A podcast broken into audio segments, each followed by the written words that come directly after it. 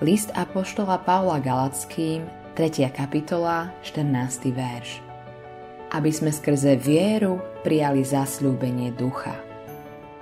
Čo sa týka zvesti o Svetom duchu, mnoho úprimných kresťanov prichádza skrze neporozumenie zvesti do otroctva.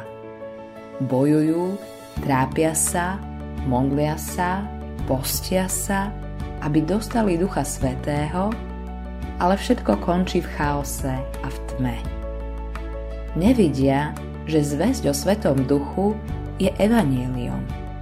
Preto ani nevidia, že Ducha Svetého dostávame zdarma, len z milosti, skrze počúvanie o pánovi Ježišovi.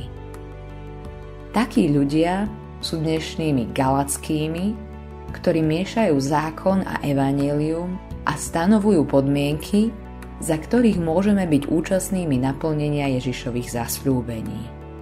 Bože slovo im hovorí O nerozumný Galacký, kto vás omámil, aby ste neboli povolní pravde? Veď som vám pred oči nakreslil Ježiša Krista, toho ukrižovaného. Len to by som chcel zvedieť od vás, či ste zo skutkov zákona prijali ducha a či zo zvestovania viery. Galackým, 3. kapitola, 1. verš. Získali ste Božieho ducha skrze seba zapieranie alebo skrze počutie o pánovi Ježišovi? Odpoveď je jasná.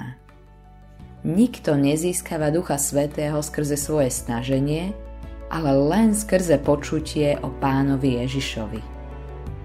Kristus nás vykúpil spod zlorečenstva zákona tým, že sám sa stal zlorečenstvom za nás. Lebo je napísané Zlorečený každý, kto vysí na dreve, aby sme skrze vieru prijali zasľúbenie ducha. List Galackým, 3. kapitola, 14. verš. Tu je Božia odpoveď pre teba, ak sa pýtaš, ako dostaneš Ducha Svetého. Máme sa pravidelne modliť o Ducha Svetého, ale neposaď sa do kúta a nečakaj, kým Duch Svety príde. Nie.